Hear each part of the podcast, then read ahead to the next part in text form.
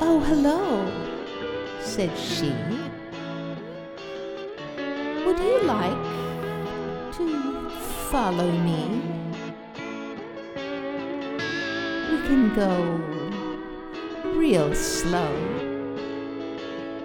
down to where the lava lilies grow.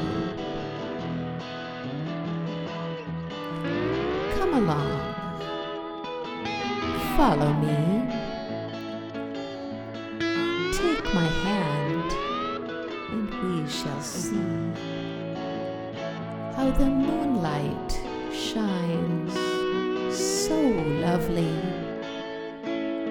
Deep, laughing sea. Come with me, sweet thing. You're perfectly safe with me.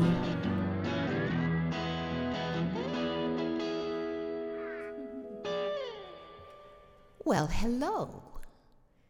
This is Trudy Lee Richards with the community of Silo's Message in Portland, Oregon. And this is our second episode of our podcast on rebelling against death, the Day of the Winged Lioness podcast. Today I'll be talking about an important skill pretending. Yes, pretending, just like little children do, all day and all night, loving it and so absorbed in the pretending that it becomes their reality. I consider pretending an essential skill for all death rebels, partly because playfulness in any form confuses death no end. But before we get into that, I want to clarify something from last time about something one of our listeners asked me. They enjoyed my poems and stories, they said, but what exactly do I mean by rebelling against death? I did a double take. Uh, wasn't that obvious? No, they said. Oh, oops. It seems that once again I've made my habitual mistake of assuming that others have the same point of view I do and will naturally understand me. So, better late than never, let me explain. It's pretty simple. By rebelling against death, I just mean being fully alive in every moment.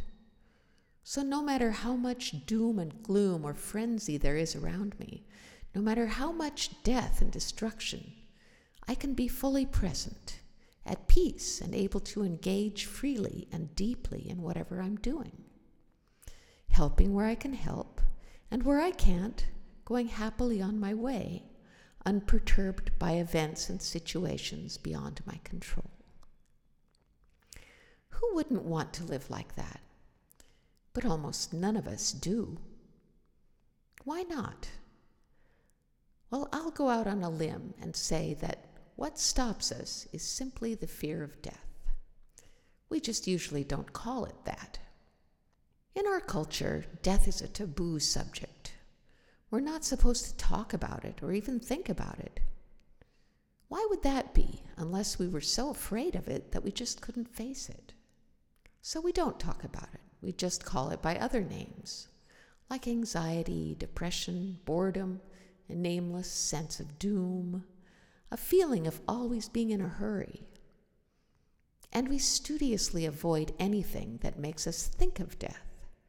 Why else would we hide our old people away in special homes where no one who's not yet old has to watch them die?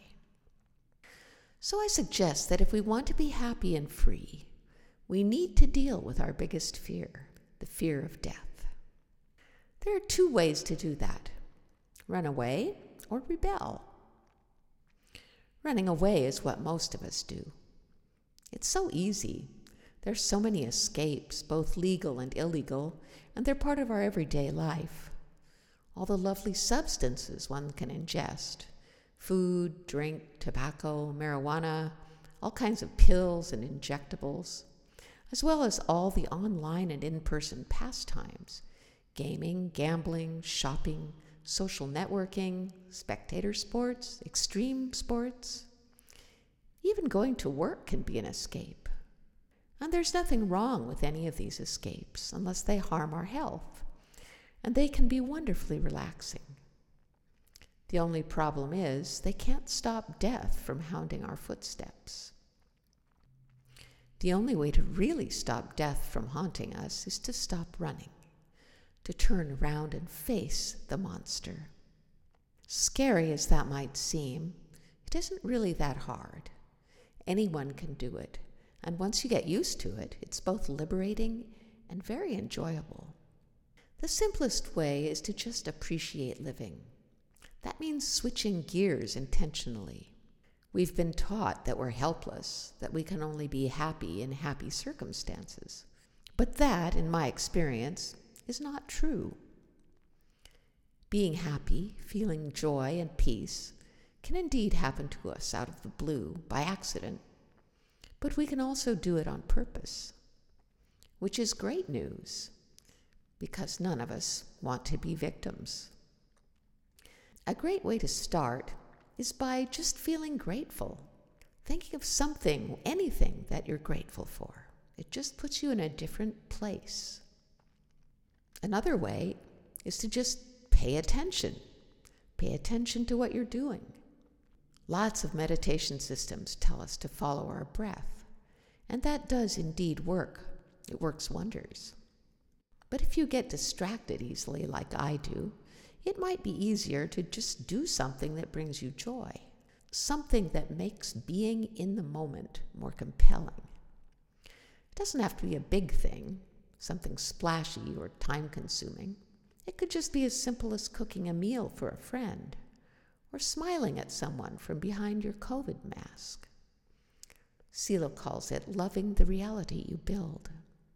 My favorite example is an old lady that I met who lived to well over a hundred and was almost always cheerful and peaceful. She wasn't wealthy or even particularly lucky. She was the single mother of a very large family. She'd survived all her life and supported her children by taking in washing and cleaning houses. When someone asked her when she was very old what the secret of her happiness was, she said, I always love what I do. Not I do what I love, but I love what I do. She'd flipped a certain switch in her brain. That, in a nutshell, is what I mean by rebelling against death. In this podcast, I'll be sharing my personal experience, how I do it, but I'll also be talking with other people about how they do it. And since there are as many ways to rebel against death as there are people, we'll never run out of material. I hope that clarifies the matter a little. Now I'd like to move on to today's topic that essential skill for rebelling against death pretending. For starters, here's a little song a friend of mine and I made up. Oh my God, just look what I found in this closet under all the dust. The most enormous octopus. Oh, help me, please. It's alive and it's gonna reach out and grab me. And that will be the end of me. But wait. She's looking at me. Could it be she's just a person? Just almost human like me. Speak English, I ask. How about a bite to eat? Don't be scared of me, I'm just a human being. We can go get some coffee and some nice raw meat, cause everyone knows that's what octopi eat. Oh, yes, she says with a happy little beep. So off we go together, as friendly as can be. So the next time you meet someone scary in your dreams, just speak to them softly, cause nothing's ever what it seems.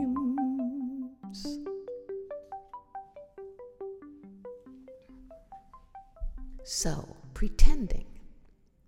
Children, of course, are masters of pretending. I love to listen to them exploring their inner worlds. They're so absorbed, so full of innocence and curiosity, their voices lilting with delight. Let's pretend I'm a scary monster and you're a little mouse. Let's pretend you're the mother and I'm the baby. Let's pretend we're flying to the moon. Of course, as we grow older, we get too self conscious to pretend out in the open. Somehow we feel compelled to present a rational facade to the world, so we relegate our pretending to the background, to our dreams and our private fantasies. But our imagination never really stops working, which is lucky because it's a wonderful and powerful tool. Like any tool, the imagination can be used for or against life. The against part is easy. Our culture is constantly dangling all its tempting escapes before us. Buy this new car, wear this designer label, swallow this pill, get lost in this online maze. If you get hypnotized enough, life will be so comfortable and so cozy that it will roll right over you, squash your intentionality flat, and you won't even feel anything. Not that there's anything wrong with escape in moderation. At the end of the day, I love to escape into a movie or a good book. But mostly, I try to dedicate as much time as possible to intentional pretending. It's just as easy as escaping and a lot more fun and fulfilling. I often start before I get out of bed in the morning, when I'm half asleep and shreds of dreams are still floating around my awareness. It's like fishing. I dangle my hook, and if I'm lucky, a juicy image will bite, and I haul it in, and a poem is born. Pretending is a wonderful skill that is necessary not only for poets, but for any death rebel. Because when we dare face death, it stares us back in the face with such devastating realism that the only way we can possibly hope to conquer it is to pretend it's not real pretend we will never really die, and pretend so hard that transcendence becomes our reality. That trick is sometimes called faith. Some say pretending is okay for children, but when adults indulge in it in any form, whether as faith in transcendence or any other frivolous belief or pastime not grounded in the material plane, then it's delusional. I say, on the contrary, that true pretending is what puts us in touch with the deepest reality there is, the inner reality we all come from, which Silo called the profound. That's why faith is so powerful. Let me tell you the story of how I learned to really pretend. More than 30 years ago, after I'd been running away from death for pretty much my whole adult life, I found myself cornered I'd tried every escape in the book, but to no avail, and now it had me trapped with no way out. I was desperate, overcome with terror, until luck or destiny led me to some friends who taught me how to pretend for real. That was what saved me. Pretending in a very humble way, but pretending so hard that it became my reality. It was the Orwellian year of 1984, and I was a young mother raising two year old twins. My marriage was lukewarm, but I was head over heels in love, not so much with my husband as with our little ones, because for the first time in my life, I knew what it was to love someone else more than I loved myself. This was not without its problems. My adoration of our babies had absolutely taken over my life. They were so fragile, anything could happen to them. We lived in a third floor apartment, and I had regular nightmares about the place burning down and having to drop the babies out the window one by one for the firemen to catch. I was afraid of everything fire, kidnapping, automobile accidents, poisoned toadstools. But my biggest fear was the bomb. Those were the days of the Cold War, and I knew the bomb could drop at any moment.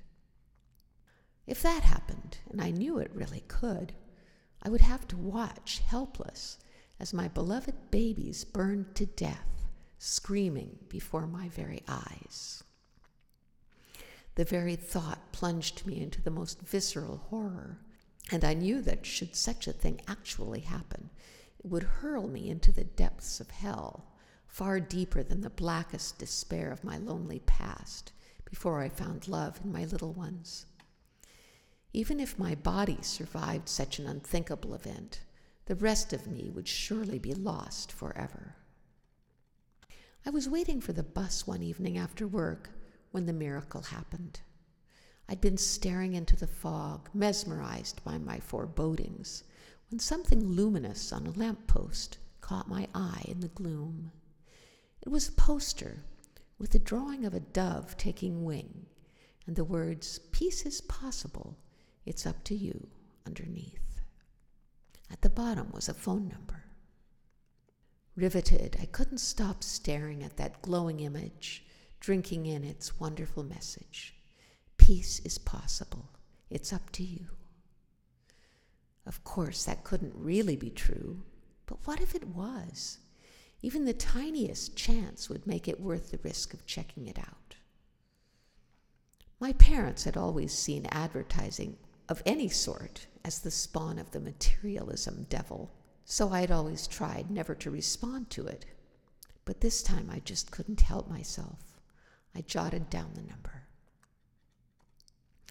When I got home that evening, I called the number, and a few days later, there I was, having coffee with a man named Homer, who explained to my incredulous ears that yes, of course we can change things. His ebullient certainty bowled me over. The following weekend, I went to the street with Homer and his pregnant wife, Mary, to talk to strangers about peace and nonviolence. As Homer had explained, we were joining the ranks of thousands of volunteers all around the world who were working for peace and nonviolence, following the proposals of a man from Argentina named Silo. The idea was that if enough of us believed things could change, and if we acted accordingly, being true to ourselves and treating others as we wanted to be treated, the real world would begin to change in that same positive direction. It didn't take long. Things did change, utterly. Not in the outside world, but inside me. One morning, only a few days after I'd begun volunteering on the street, I woke up feeling different. As if something were missing, as if an enormous weight had been lifted a weight that had been crushing me all my life. For a moment, I was at a loss, but suddenly it hit me, and I knew what it was. It was as simple as it was unbelievable. I was no longer afraid. Astonished and delighted, I felt like the sun had come out after endless years of gloomy weather. Gone was the pall of dread that had hung over me for so long, covering the future with a shadow of agonizing loss.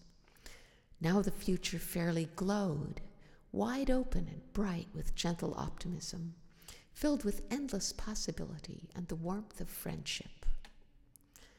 Of course, I eventually came down, the euphoria wearing off like any high. My fear hadn't completely disappeared. Even today, I still worry about bad things happening to my family and to the world. But never again since then have I been so submerged in fear that I could not see the light of day. So that's my story. That's how I became this raving lunatic who only wants to laugh and play and sing and spout poetry. Nice, you might say. But what does that have to do with pretending? Again, everything. Because from the very beginning of my new optimism, I knew we were only pretending. Obviously, a few nutcases scattered across the globe talking to strangers about peace were never going to dislodge the cruel stranglehold of the military industrial complex. We all still had every reason to be utterly afraid. Just reading the news on any day of the week, any sensible person should by rights crawl into the darkest corner they can find, groveling in fear. Of course, I knew intellectually that the world was still a disaster.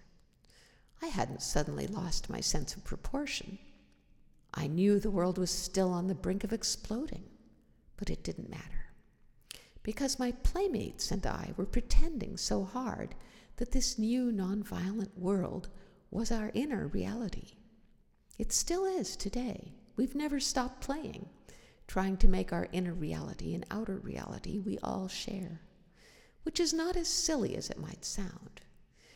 Every intentional change in the outside world starts with an idea, and all ideas are born inside us. Hmm, you might say, you might be having a great old time in Fantasyland. But in case you haven't noticed, things in the real world are arguably way worse today than they were three decades ago. Well, that depends on your point of view, but that's not what I want to talk about today. That's a whole other episode or 20. What I want to talk about is the practical value of pretending. Pretending sincerely with all your being because you love what you're pretending. And that's the only thing you can do to be true to yourself. When you do that, when you really pretend, it changes something deep inside you and inside everyone who's joining you in making such delicious pie in the sky the so called real world may remain as cold and unappetizing as ever.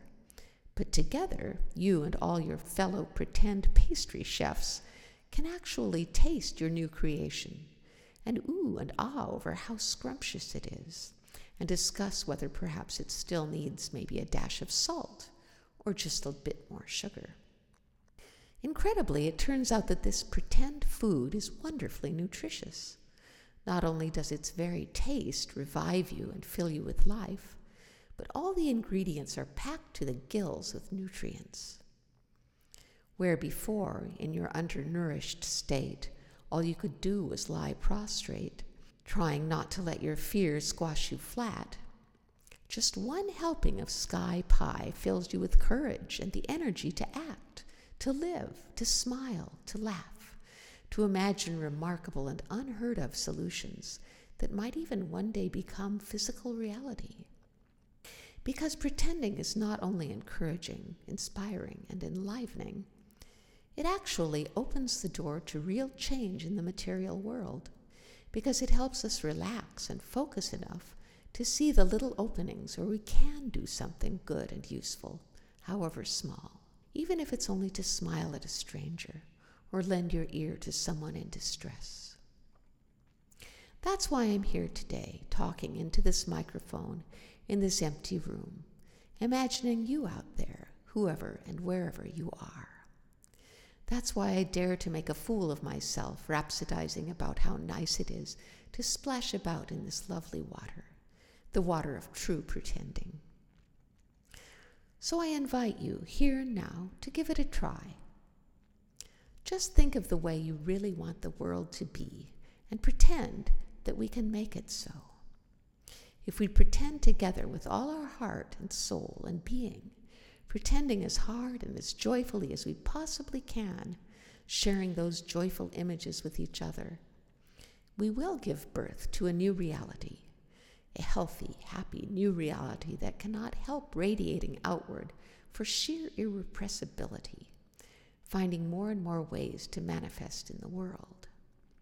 Because it comes from that deep place within us, the place of the deepest reality there is. And this bouncy new reality will touch the hearts and minds of more and more of the countless human beings who have just been waiting, dispirited, for something to come along that makes their life worth living.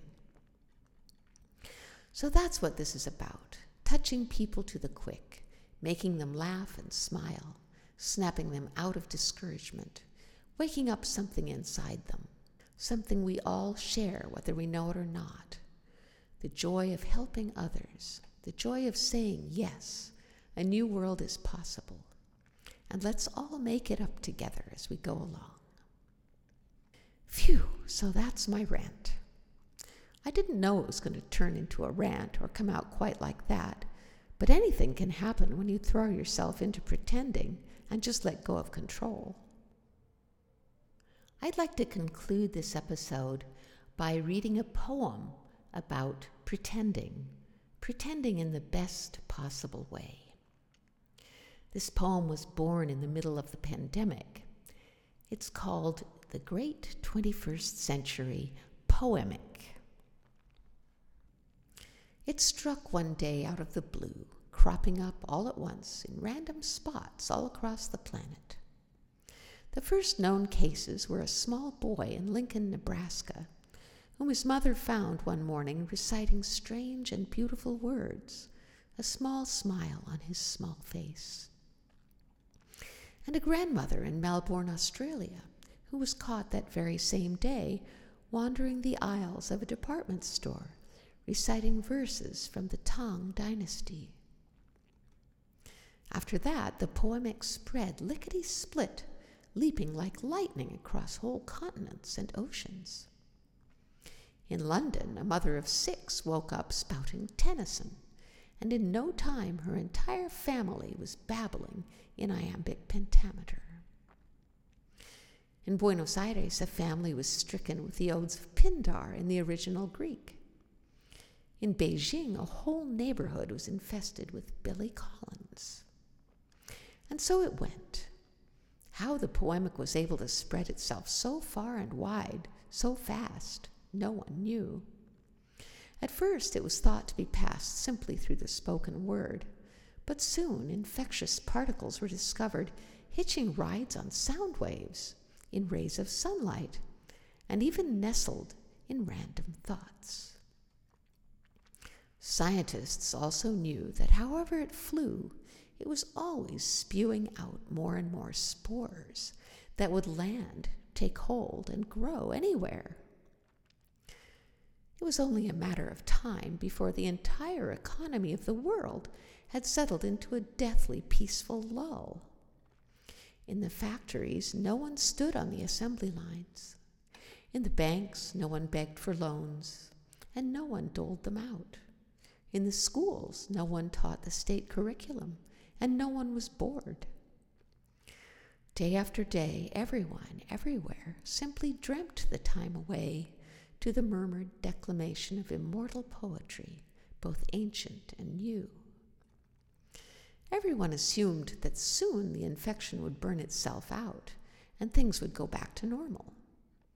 But instead, the poemic only settled in with a happy gurgle sinking its teeth deep into the tender underbelly of the human genome. And so it went for days and weeks and months and years. Suffice it to say that to this day, no victim has ever recovered. This is perhaps a loss for history, but all things considered, no one seems to be complaining. Because after the first onslaught, things began to change in quite unobjectionable ways. People began to go about their days speaking in poetry and fixing things, and before long, no one was going hungry. No one was left out in the cold. No one sick was left uncared for. No one old was forgotten. No one sad was ignored.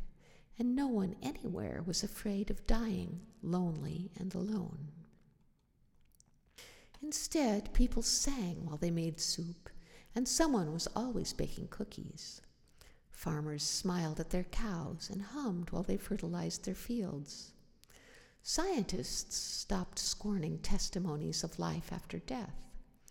Physicians healed by laying on of hands. Chemists formulated harmless potions that dissolved pain.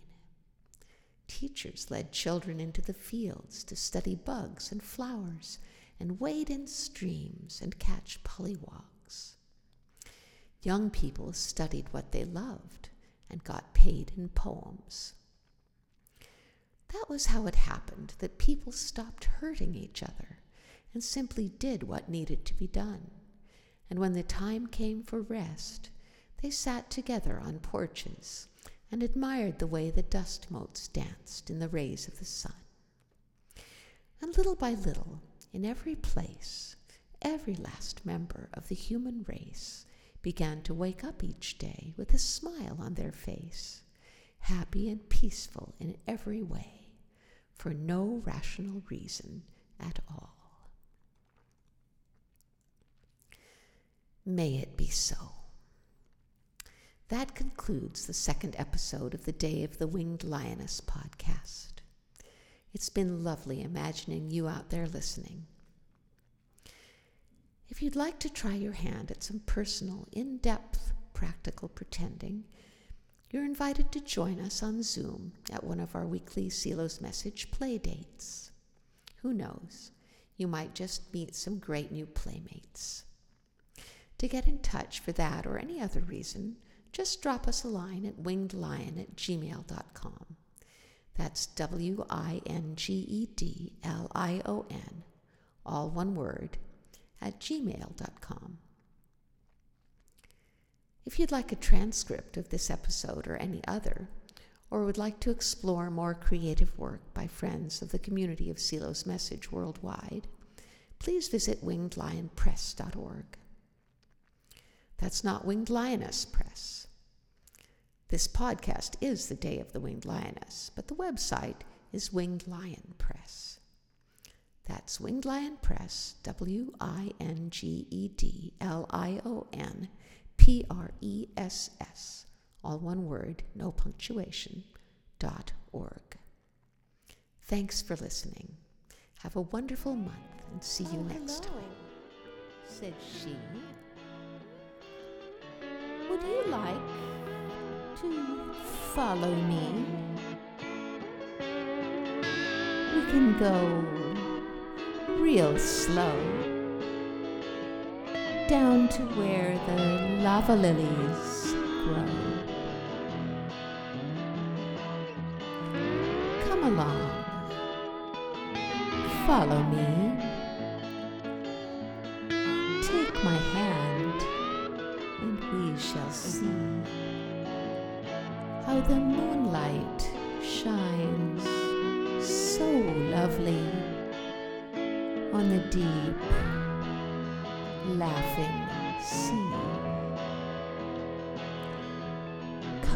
Me, sweet thing. You're perfectly safe with me.